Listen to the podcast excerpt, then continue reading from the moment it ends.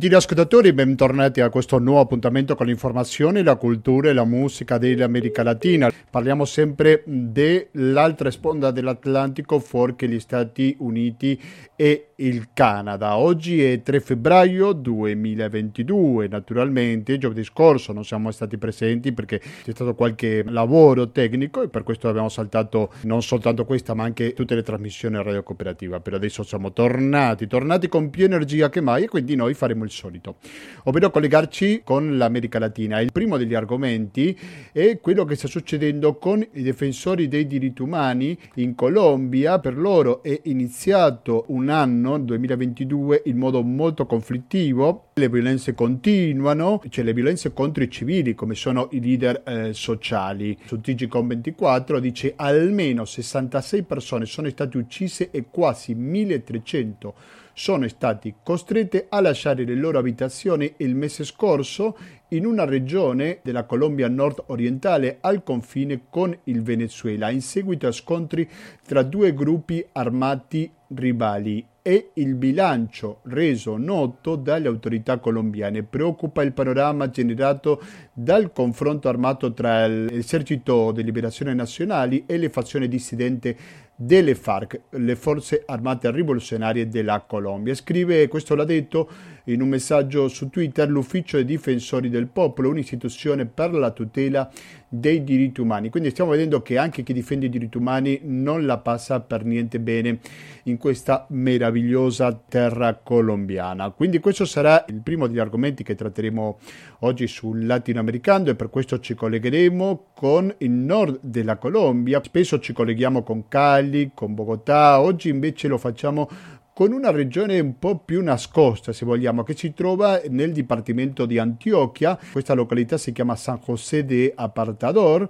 E poi invece andremo molto più al sud. Ci collegheremo in diretta con Buenos Aires. In questo paese c'è una, una, dura polemica all'interno del governo di Alberto Fernandez. Fernandez viene appoggiato dal kirchnerismo, anche se questo non è tanto chiaro. Soprattutto si è visto dopo il recente accordo molto polemico fra l'Argentina e il Fondo Monetario internazionale. Quindi questa sarà la seconda pagina di Latinoamericano. Ecco, vi ho detto che parleremo su diversi argomenti, ma in nessun momento ho detto che sentiremo pubblicità, perché mi sono dimenticato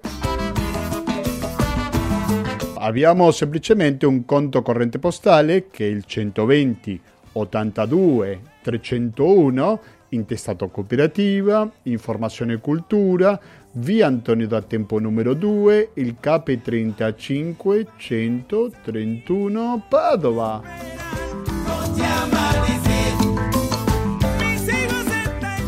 Il RID bancario, il pago elettronico e il contributo con l'associazione Amici di Radio Cooperativa sono i metodi alternativi per aiutarci alla sopravvivenza. Vi ricordo che andiamo in onda ogni giovedì dalle ore 19.10 fino alle 20.10 in diretta e poi in replica il lunedì dalle ore 16.25, naturalmente sempre per un'ora. Se volete scriverci potete farlo alla mail che è latinoamericando-gmail.com ancora latinoamericando-gmail.com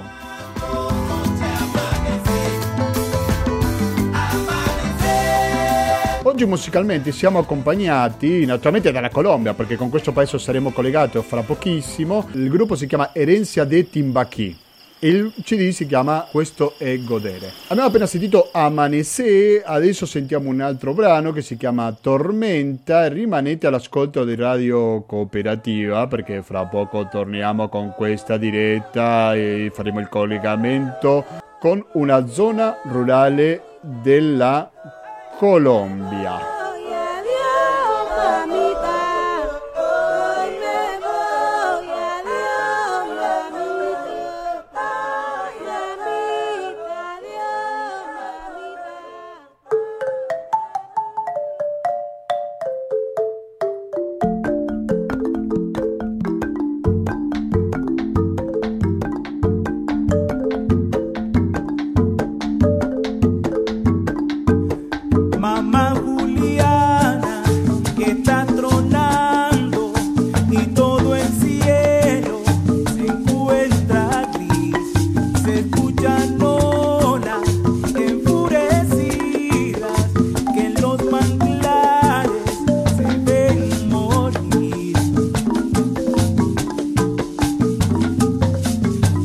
All'ascolto di Radio Cooperativa e passiamo a fare quello che fa spesso questa trasmissione, ovvero collegandoci sempre diciamo no, con l'altra sponda dell'Atlantico, anche se in questo momento siamo collegati con il nord della Colombia, della località San José de Apartador, del Dipartimento di Antioquia e dall'altra parte della linea diamo il bentornato e sono molto contento di sentire la sua voce a Monica Puto. Monica Puto, buonasera, come stai?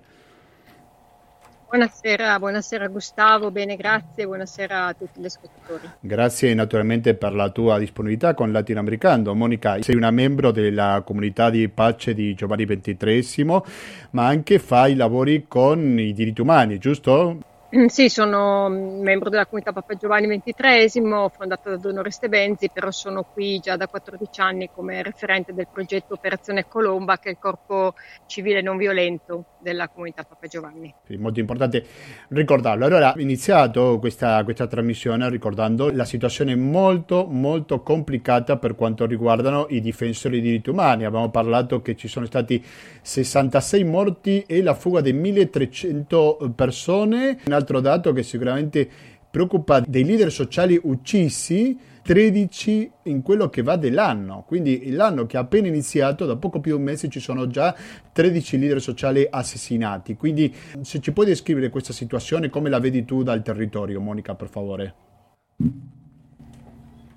Sì, mm, beh, come hai detto tu, le cifre sono abbastanza terribili, orribili. Eh, è uscito da poche settimane il rapporto della Defensoria del Pueblo, eh, che è un ente nazionale che riporta quasi 141 morti nell'anno 2021 appena trascorso eh, tra difensori e leader, dei leader sociali leader ambientali. Però le cifre sono superiori, già, siamo già più di 14 in questo mese, primo mese del eh, 2022 e ehm, anche stamattina ho letto le notizie, ci sono state altre due persone assassinate, sempre leader sociali. Molti sono delle zone come Cauca e, ehm, e quindi diciamo zone dove sono soprattutto popolazioni indigene, però come hai accennato tu ci sono stati degli sfollamenti, degli scontri che all'inizio dell'anno in Arauca, quindi in una regione vicino a l'unica giornata provocato la morte di, di 20 persone, solo un unico praticamente scontro. Sì, allora eh, avete pazienza, cari... la... Sì, vai, vai, continua.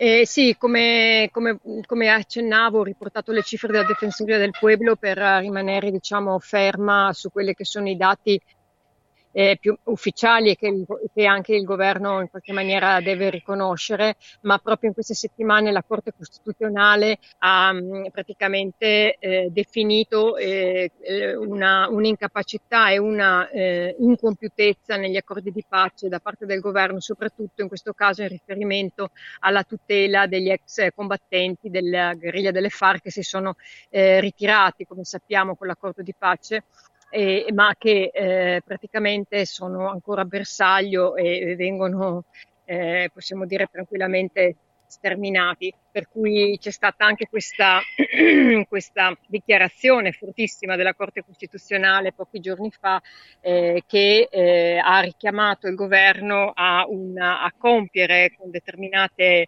eh, diciamo, mh, strategie per, per, per, poter difendere la vita di queste persone che si sono eh, definitivamente ritirate da quello che riguarda la lotta armata, ma che non hanno di fatto delle garanzie nelle aree dove sono andate a vivere per poter eh, riprendere la vita civile o anche la vita politica e di farlo insomma con tranquillità senza, senza essere uccisi.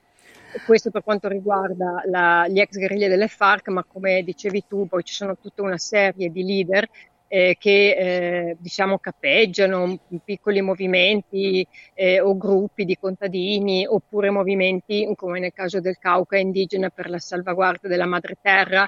Ricordiamo sempre tristemente qualche due settimane fa la morte di questo ragazzino Breiner Cucugname che aveva solo 14 anni, della, indig- indigeno eh, del Cauca e faceva parte della guardia indigena, quindi del loro apparato di eh, di, di, salvaguardia dell'ambiente e del territorio, eh, sempre per mano di scontri tra le, la dissidenza delle FARC, l'LN, ma ci sono tanti gruppi eh, neoparamilitari, soprattutto anche nella zona di Antiochia. Antiochia eh, contiamo, come dicevo già ad oggi, quasi 30 morti solo dall'inizio di gennaio e molti sono nella nostra regione di Antiochia, oltre a Sant'Ero, Cauca e Arauca, eccetera.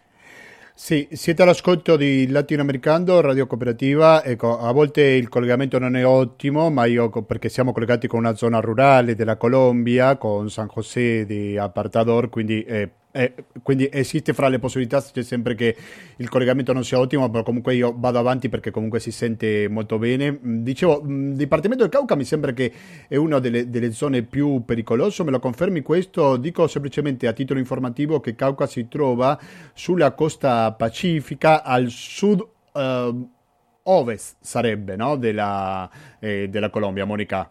È una delle zone più pericolose questa? Me lo confermi?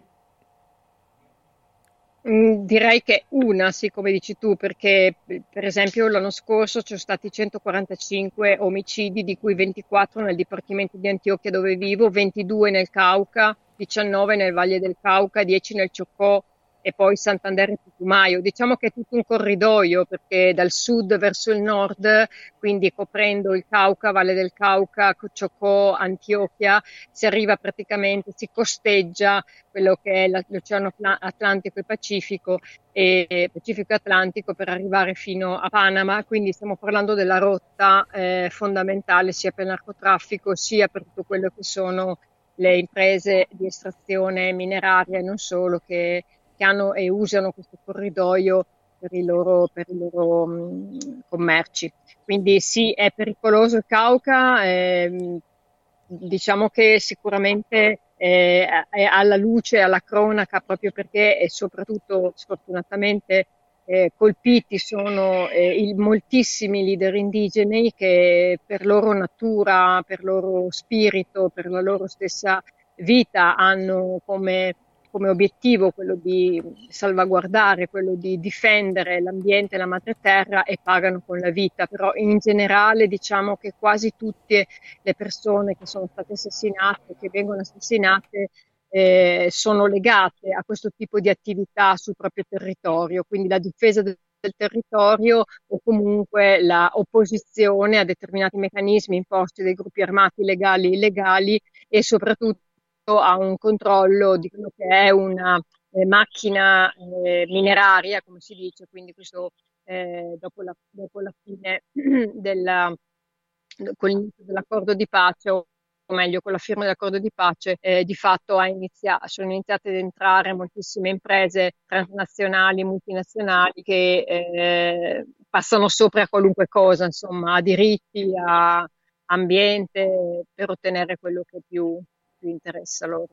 Sicuramente. E a chi, chi, ne fa le spese. Chi ne fa le spese è la gente che cerca di difendere o comunque di, di fare queste cose con determinati criteri che non vengono quasi sì. rispettati. Monica, appunto, io ti faccio una domanda molto basilare, mi rendo conto, ma così ci capisce chi è all'ascolto adesso di latinoamericano. Come possiamo definire un leader sociale, una persona che coordina un piccolo gruppo di persone? Cosa dovresti definire questa figura? Chi è?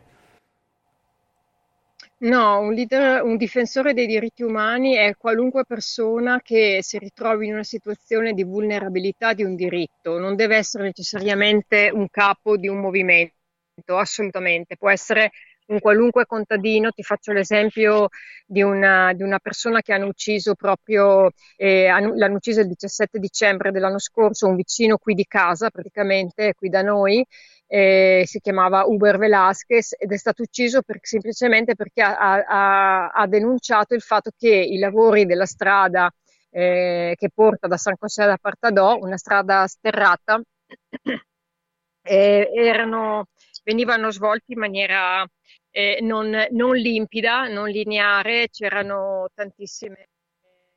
C'erano tantissime? Tante, tantissime, una truffa. Sì, se ti puoi sistemare un po' meglio, Monica Putto, che ci parla dal nord della Colombia, in una zona rurale, non lontano dal Panama. Monica, ci senti? sentite? Sì, ma un po' troppo basso. Non so se ti puoi sistemare un attimo, forse. Vuoi provarci? Senti meglio? Adesso meglio, adesso perfetto.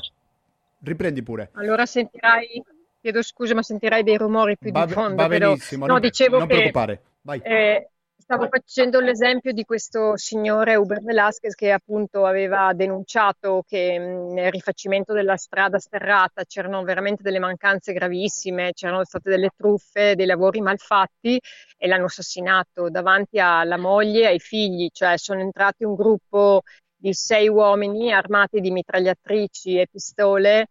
Alle sei di sera, hanno fatto una specie di blocco stradale per impedire che la gente che stava scendendo o salendo verso il paese potesse passare e l'hanno ammazzato davanti alla famiglia e, e c'è la totale impunità. Questi son, sono avvenuti a volto scoperto e se ne sono andati. Cioè, anche, anche, anche, Uber era un, un, un, leader sociale, alla fine era un cittadino qualunque che voleva difendere il proprio diritto alla verità e all'onestà e a, e a che le strade o i lavori pubblici venissero fatti con, con, correttezza. Io chiedo che gli ascoltatori prendano consapevolezza del grandissimo valore che ha la testimonianza di Monica Puto perché ci sta raccontando di gente che lei conosceva, stiamo parlando prima di un suo vicino di casa. Monica Puto, io vorrei chiederti a proposito del potere centrale, perché noi spesso abbiamo fatto tanti collegamenti, faremo ancora con Bogotà, però cosa succede con il governo centrale? Quindi la zona di San José Apartadores, non soltanto, prima stavamo parlando del Dipartimento di Cauca, sono zone dimenticate da parte del potere centrale? No, no, sono zone che sono al centro dei pensieri del potere centrale. Questa di Urabà è la migliore schina, cioè il miglior angolo di tutta l'America Latina. I, i, paesi, le, i dipartimenti, le regioni che tu hai citato, il Cauca, il Chocó, eh, Antiochia sono praticamente una via strategica, tutto il, tutto il potere diciamo, a livello di commerci, eh, a livello di materie prime passa, passa in queste regioni. È super centrale, per cui è importante per lo Stato anche mantenere una forma di instabilità e di insicurezza perché il controllo da parte dei gruppi paramilitari è, è facile ed è totale. E, è, esattamente il contrario, cioè non è che sono dimenticati, sono volutamente lasciati in una situazione di stallo, in balia di questi gruppi che alla fine, in molti casi, come si può vedere in tantissime denunce di tantissime organizzazioni, da Human Rights Watch, da Indepass, dalla Commissione Interecclesiale Justicia Pass, eh, molte, molte volte c'è un, stesso, gli stessi vescovi del, del Ciocò del Kibdo, Monsignor Berreto, Monsignor Ugo Torres, vescovo di Apartadò, in vari monitoraggi hanno denunciato la connivenza tra eh, le, la, la, forza dell'ordine eh, o l'esercito in particolare e la, i, gruppi, i, gruppi, neoparamilitari. Per cui eh, è, è, volutamente lasciato in stallo perché l'interesse è la terra, l'interesse sono le risorse eh, primarie. E dentro a, questo, dentro a questo marcio ci sono tutte quelle imprese che pur sapendo, pur sapendo le difficoltà, pur sapendo la vulnerabilità della popolazione civile, eh, ci passa tranquillamente sopra eh, per, per, ottenere quello che vuole ottenere, cioè il, il, il, controllo del territorio le concessioni minerarie per, per, le estrazioni varie. La decisione da parte della Corte Suprema di Giustizia colombiana che ha dato un sostegno alle denunce degli ex combattenti. La Corte Costituzionale della Colombia ha sostenuto le tutele che hanno presentato gli ex combattenti delle FARC che hanno parlato della mancanza di garanzie di sicurezza da parte dello Stato. Cosa vuol dire questo nel conflitto colombiano? Può cambiare qualcosa secondo te? Ma ehm, direi che non tanto sembra. Sì. Prego. Cioè, la, la risposta risposta è che sono anni che appunto i, cioè da quando ho firmato l'accordo che gli ex combattenti stanno denunciando una mancanza dell'implementazione. Certo, se la Corte Costituzionale, che è il massimo organo di giustizia eh, colombiano, eh, dà ragione e quindi dà voce a, a, queste, a queste denunce, a queste preoccupazioni, e il campanello d'allarme per il governo dovrebbe essere tale per cui qualcosa dovrebbero mettere in moto, però sono meccanismi eh, estremamente complessi perché queste aree dove vivono eh, gli ex combattenti sono aree ufficialmente controllate dai, dai gruppi paramilitari, per cui è facile mh, sempre scaricare le responsabilità sugli omicidi a, a questi gruppi illegali poi nessuno viene mai arrestato, cioè qui l'impunità è del 100%, nel senso non c'è mai, anche per questo, questo signore, il vicino di casa, per, per altri, che no, solo, nel fine, solo a dicembre qui in questa via, hanno, in questa via diciamo persone che vivono e che frequentano questa area, hanno ucciso quattro persone, nessuno è in prigione, nessuno sa niente, nessuno vede niente, nessuno interviene, per cui Mm, sì, eh, forte quello che la Corte Costituzionale ha detto, forte, importante, ma le risposte saranno sempre vaghe, come sempre. Sì, allora... Loro vivono spesso in aree molto depresse, eh? non è che non tutti gli ex combattenti sono reintegrati in una vita normale, diciamo, in una città, molti vivono in zone rurali, chi è che li controlla? Anche perché parlando degli ex combattenti c'è un po' di tutto, no? C'è chi è tornato alla vita certo. civile, fra virgolette, poi c'è chi ha, si è distaccato dalle FARC ufficiali, chiamiamolo così, e ha fatto altri gruppi prolungando il conflitto, giusto? Sì, ma, ma ce ne sono molti che fanno parte dei gruppi paramilitari adesso. Prima erano del FARC e adesso sono paramilitari. Sì, quasi la maggioranza di quelli che non sono più dentro a, alle, ah. alle zone di concentrazione. Monica, tu prima mi hai parlato di un, di un, caso, di una persona che tu conoscevi in tanti anni, tantissimi anni che tu abiti in Colombia, in questa zona. Io vorrei chiederti, non so se vuoi raccontarmi altri casi di vittime in questo conflitto, se ti viene in mente qualcuno. No, io questo... sì, no, io Uber non lo conoscevo personalmente, lo ah. sapevo della sua attività perché era una persona che appunto aveva fatto queste denunce e come tale era conosciuto.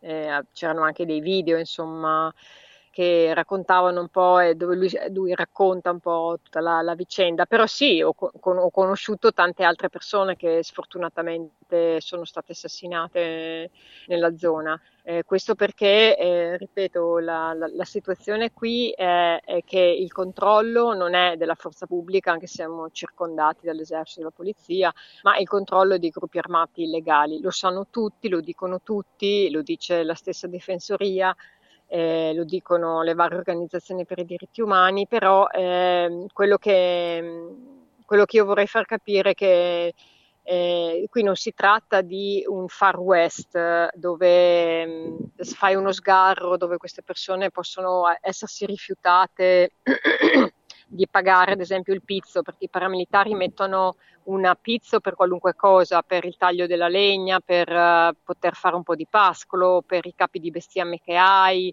eh, cioè qualunque movimento fai, loro dettano una, un quanto devi pagare a loro.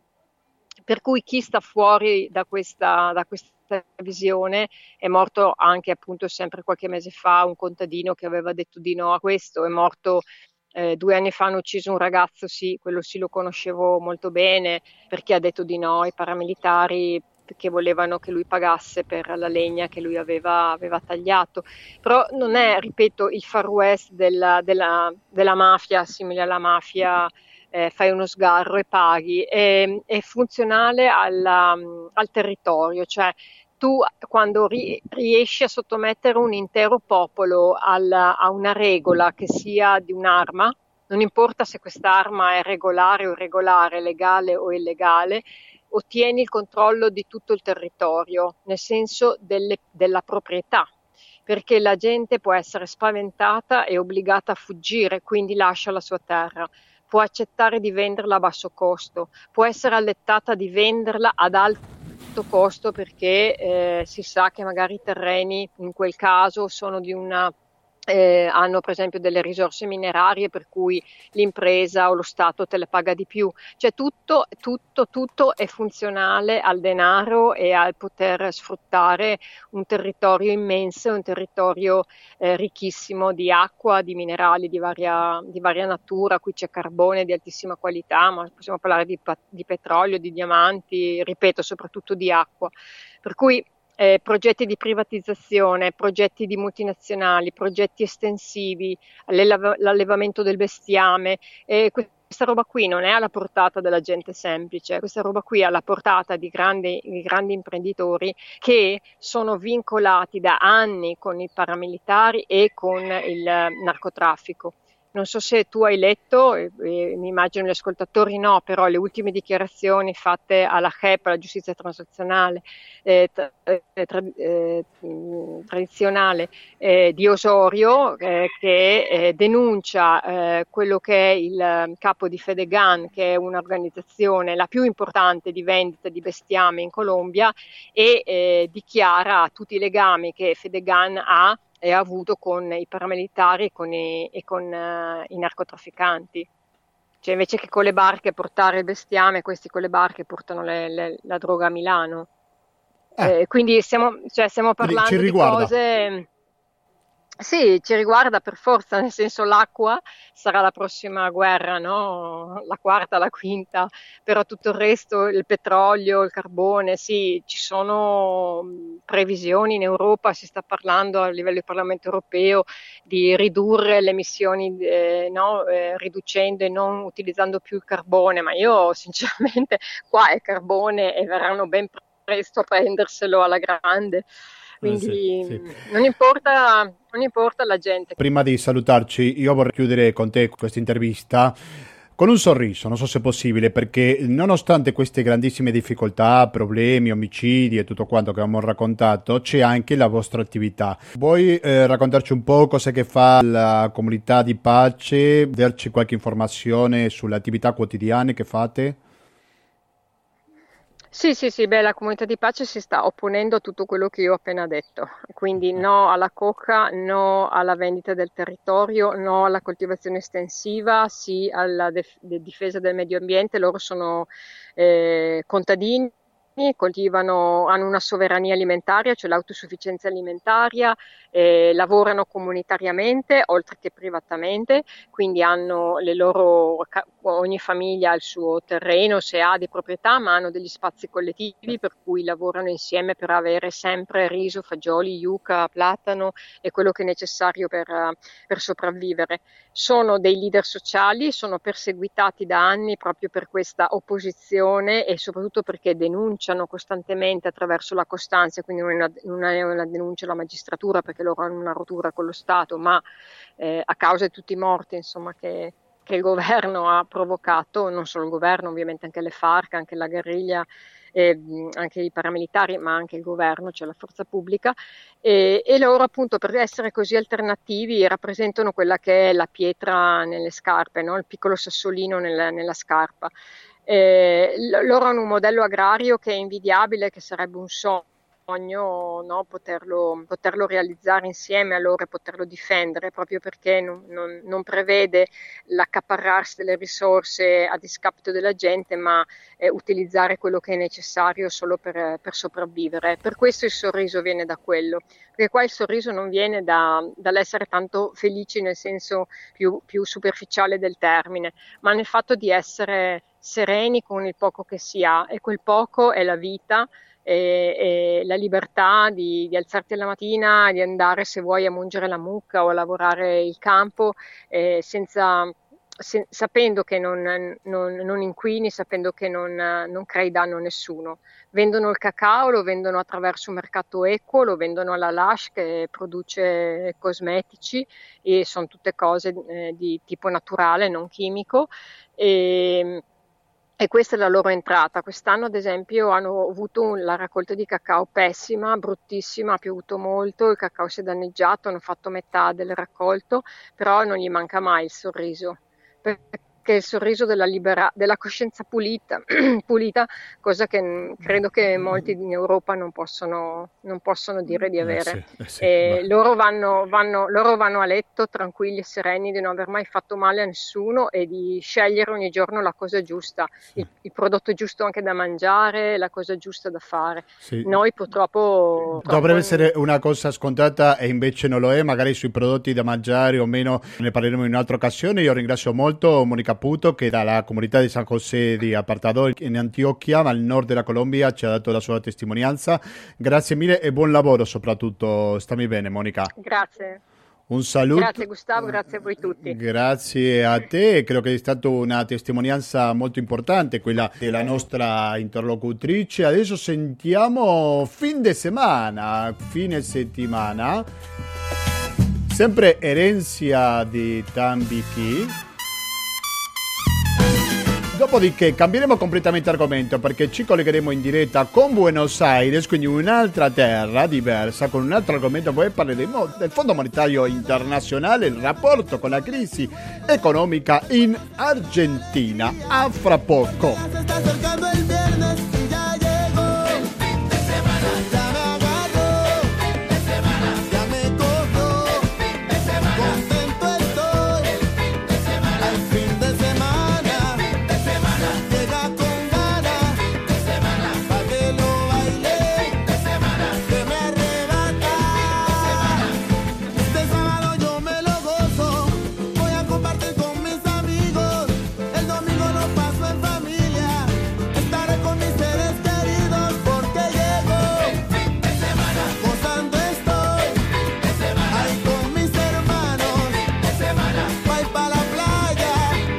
Siete all'ascolto di Latinoamericano? Naturalmente per Radio Cooperativa. E adesso, cari ascoltatori, andiamo avanti con questa trasmissione perché la seconda pagina della puntata di oggi la dedichiamo all'Argentina. Perché prima dicevano in apertura che c'è una notizia da alcuni giorni che non si parla d'altro che dell'accordo fra il governo di Alberto Fernandez del Fondo Monetario Internazionale. Ma attenzione perché anche un'altra delle notizie molto importanti è un giro di cocaina che era avvelenata e sono stati diversi morti nella regione di Buenos Aires ed è per questo che adesso siamo collegati con la città, con la capitale dell'Argentina, con Buenos Aires, in particolare con Maurizio Salvi. Maurizio Salvi, buonasera e bentornato al Latinoamericano. Buonasera a tutti gli ascoltatori, grazie per l'invito. Grazie a te per accettarlo. Maurizio Salvi, il storico corrispondente dell'ANSA nella capitale argentina. Maurizio, partiamo da questa notizia che riguarda la droga, perché sono stati anche dei fermi oggi, sono stati delle vittime. Ecco, cosa ci puoi raccontare di questo scandalo per il quale sono state tante persone che sono morte per il consumo di cocaina?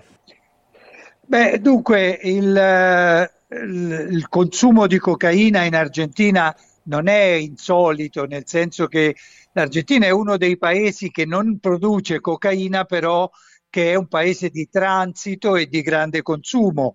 Eh, è scoppiata come una, un fulmine a ciel sereno la notizia perché eh, nella provincia di Buenos Aires, nel, nel, nel nord-ovest della provincia di Buenos Aires, improvvisamente nelle ultime 24 ore sono stati messi in circolazione migliaia di dosi di cocaina tagliata eh, con un prodotto che ancora non è certo quale sia, ma comunque assassino, mortale. Per, per cui in poche ore si sono presentati negli ospedali di una decina di località della provincia più vicina a Buenos Aires centinaia di persone, di cui 20 sono morte e 74 attualmente sono ricoverate, molte dei quali in rianimazione.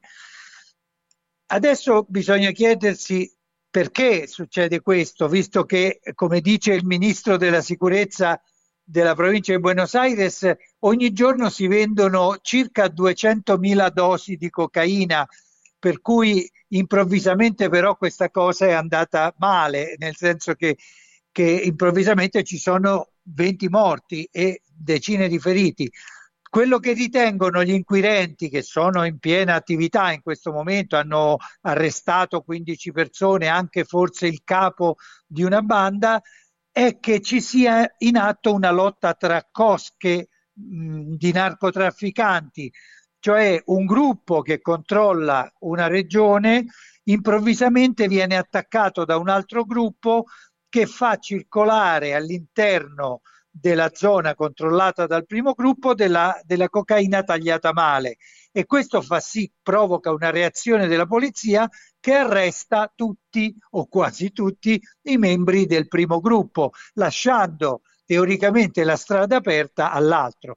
Ho voluto anticipare lo sviluppo di una situazione per far capire come funzionano queste cose. Ora siamo in collegamento in diretta con Buenos Aires, Maurizio Salvi ci risponde dall'altra parte della linea. Eh, Maurizio, ma anche c'è qualche ripercussione politica, giusto? Perché anche c'è un funzionario come il caso di Berni nella provincia di Buenos Aires. Cosa possiamo dire su qualche conseguenza politica? Non so se ce l'ha questo caso, per favore.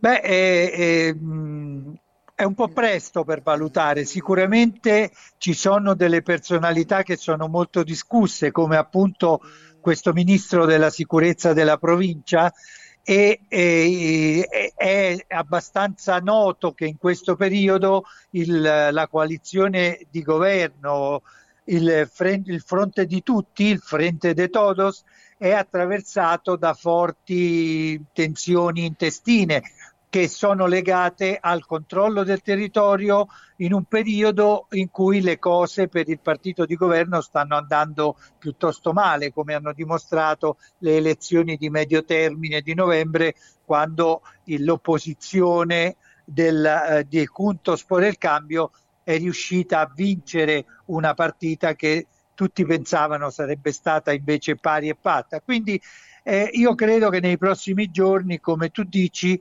la, la, la cronaca cruda delle, dei morti, dei feriti e degli arresti si trasferirà uh, alla Plata dove si trova il Parlamento della provincia di Buenos Aires e ne vedremo delle belle. E mantenendoci sulla polemica politica anche all'interno del governo, vorrei passare all'altro tema che volevo parlare con te, Maurizio Salvi, che è il discorso dell'accordo con il Fondo Monetario Internazionale, perché il governo l'ha sostenuto con forza, però sembra che dentro del kirchnerismo qualcuno non è stato tanto d'accordo, in particolare mi sto riferendo al figlio della vicepresidenta ed ex presidente argentina Cristina Kirchner, che eh, è anche presidente del gruppo parlamentare del Frente de Todos. Ecco, cosa possiamo dire a proposito di questo accordo fra il Fondo Monetario Internazionale e il governo argentino e le polemiche che questo ha portato?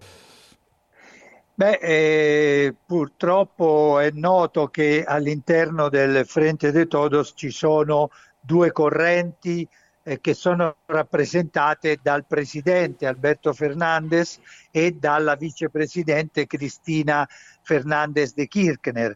Eh, la, la, discussione è sempre stata presente sul fatto di come ci si dovesse comportare con il Fondo monetario bisogna ricordare agli ascoltatori che stiamo parlando di un uh, credito concesso nel 2018 dal Fondo Monetario Internazionale al precedente governo di centrodestra di cui era presidente Maurizio Macri e che è stato il più grande prestito mai fatto sto- nella storia del Fondo Monetario di 57 mila milioni di dollari di cui 44.000 effettivamente erogati al governo di allora. Nel 2018 appunto. Allora questo ha fatto sì che quando arriva- hanno vinto le elezioni i peronisti e delle, delle differenti sfumature ma che si sono coalizzati per stare al governo sono subito nate due tendenze. Una che era quella di dire che dobbiamo fare? Con il fondo ci dobbiamo pr- negoziare perché altrimenti già con la situazione di inflazione molto alta, con, con, il peso che non, fu, non, vale quasi più niente, essendoci un doppio cambio con il dollaro che è quasi due volte quello che del cambio ufficiale, se noi do, non dovessimo raggiungere un accordo sarebbe la fine. E invece la corrente più rigida diceva questo è un debito impagabile, noi dobbiamo denunciarlo a livello internazionale e denunciare soprattutto il fondo e l'ex presidente degli Stati Uniti Donald Trump che aveva incoraggiato il fondo a dare questo maxi prestito e dire che noi questo, questo debito non lo negozieremo. Ecco, allora però alla fine ha vinto la linea del presidente che era quella di dire il fondo capirà alcune nostre ragioni e come di fatto è successo e quindi però manterremo una capacità dell'Argentina di crescere senza austerità, senza ajustes, come dicono qua, senza quindi dover tagliare i finanziamenti sociali e poi quindi cominceremo nel giro di dieci anni dal 2024 a restituire questo denaro. Tanto per fare un po' di chiarezza, quando c'era Cristina Kirchner al potere, quando era la presidente, qual era il rapporto che aveva con il Fondo Monetario Internazionale? Beh, nella, eh, Cristina Kirchner è stata al governo per due mandati e alla fine del secondo mandato non c'era nessun rapporto con il Fondo Monetario Internazionale. Erano stati restituiti 7 mila milioni che, che rimanevano di un debito e, e come era abbastanza normale nei paesi della regione nel primo decennio di questo secolo, i paesi non volevano più avere relazioni, i paesi progressisti diciamo, non volevano più avere relazioni con il fondo. Quindi l'Argentina non aveva alcun contratto con il Fondo Monetario Internazionale durante la presidenza di Cristina. Quando sentono la mia cadenza argentina, molte volte mi chiedono: Ah, ma com'è la situazione economica là in Argentina? In parte lo hai risposto, però vogliamo ricordare le difficoltà socio-economiche che vengono all'Argentina oggigiorno e forse non tanto attuale soltanto, è da molto tempo, giusto? Assolutamente, il problema sociale argentino è riassumibile in quel 40% di poveri che riconoscono le statistiche ufficiali e anche nel fatto che esiste una grandissima fascia di lavoro informale che nei due anni della pandemia della Covid-19 ha avuto una gravissima, eh, è stato colpito in modo molto grave. Quindi il paese in questo momento funziona meglio di molti altri paesi latinoamericani, ma perché il governo, eh, come è tradizione nei governi peronisti, usa molto eh, il portafoglio sociale per sostenere le famiglie più deboli e quindi non, non fare in modo che ci siano eh, di, situazioni irrecuperabili. Però bisogna dire anche che da qui al 2034 l'Argentina si troverà a dover pagare a partire dal 2025 ben 18 mila milioni di dollari all'anno per onorare il debito con il Fondo monetario, il debito con, gli, con i creditori privati con l'accordo raggiunto nel 2020 e il debito con gli argentini stessi che hanno i buoni del tesoro argentino. Quindi la situazione è molto delicata, il governo ha fatto tutto quello che poteva fare, il fondo ci ha messo una mano perché ha de- non ha detto tagliate tutto immediatamente, ma ha concesso eh, in termini ragionevoli per recuperare il deficit fiscale e cominciare a pagare, quindi diciamo che le prospettive sono ragionevolmente buone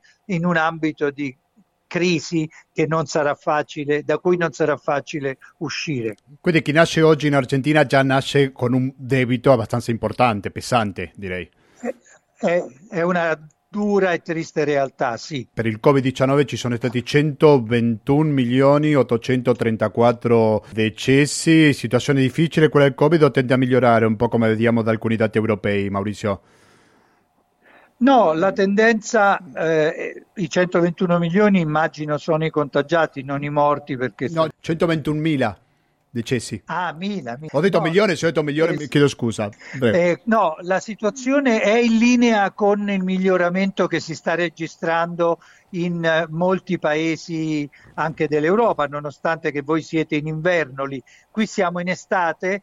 La, la situazione delle vittime fatali, cioè dei morti, è ancora un po' alta, cioè parliamo di circa 200 al giorno, però i contagiati sono scesi moltissimo. La gente è molto rigorosa nel rispetto delle, no, delle, delle codici sociali, per cui portano le mascherine nelle strade molto rigorosamente sugli autobus e nei ristoranti e quindi c'è una buona diciamo, visione per il medio termine beh, che le cose si possano beh, questo, ri- ricomporre. Sì, sicuramente questa è una notizia positiva. Io ringrazio veramente tanto Mauricio Salvi, storico corrispondente dell'ANSA a Buenos Aires, città con la quale siamo stati collegati fino a questo momento. Grazie, alla prossima Maurizio, un abbraccio. Alla prossima, arrivederci. Arrivederci, ciao. sono adesso le 20 e 13 minuti. Cosa vuol dire questo, cari ascoltatori? Che dobbiamo sentire questa musica, quella di Colore Speranza, naturalmente nella voce di Diego Torres e tantissimi altri cantanti che hanno interpretato questo brano durante il periodo della pandemia, ciascuno a casa sua. Eh?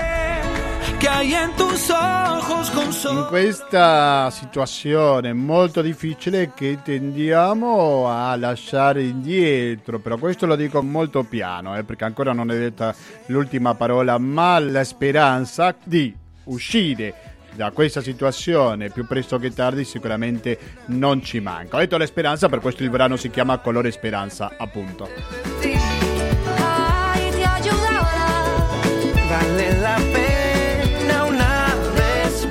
Abbiamo fatto due collegamenti, uno con la località di Antioquia nel nord della Colombia e poi con la capitale argentina, con Buenos Aires. Il primo caso per parlare della violenza contro i civili, nel secondo caso per parlare degli effetti terribili di una droga e anche degli accordi fra l'FMI e il governo argentino. Meglio perdersi che nunca imbarcare latinoamericando-gmail.com ripeto latinoamericando-gmail.com è la via per comunicarsi con questa trasmissione che sta concludendo la sua edizione numero 814 ho detto 814 puntate, non so se sono poche, se sono molte, però in ogni caso noi vogliamo andare avanti. Per farlo però c'è bisogno del vostro contributo al conto corrente postale 120 82 301, naturalmente intestato a cooperativa, informazione e cultura, via Antonio da Tempo numero 2, il KP35 131 Padova.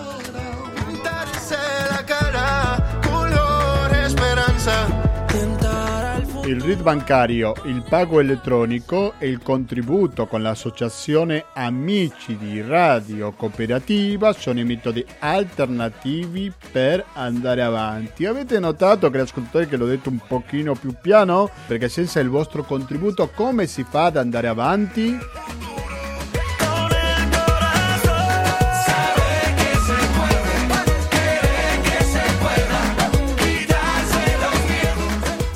Vi ricordo che andiamo in onda in diretta ogni giovedì dalle ore 19.10 e poi lunedì dalle ore 16.25. Se ci ascoltate in diretta, fra poco sentirete una replica di Economia e Società e dopo dalle 22 fino alla mezzanotte e mezza sarà il momento di ascoltare Internotte. Vi ricordo che siamo presenti anche su Facebook, mettete mi piace alla pagina Facebook di Latinoamericano. Quindi basta, da Gustavo Claro non mi resta più che salutarvi, noi ci risentiamo lunedì con la rassegna stampa di Radio Cooperativa. Grazie e alla prossima.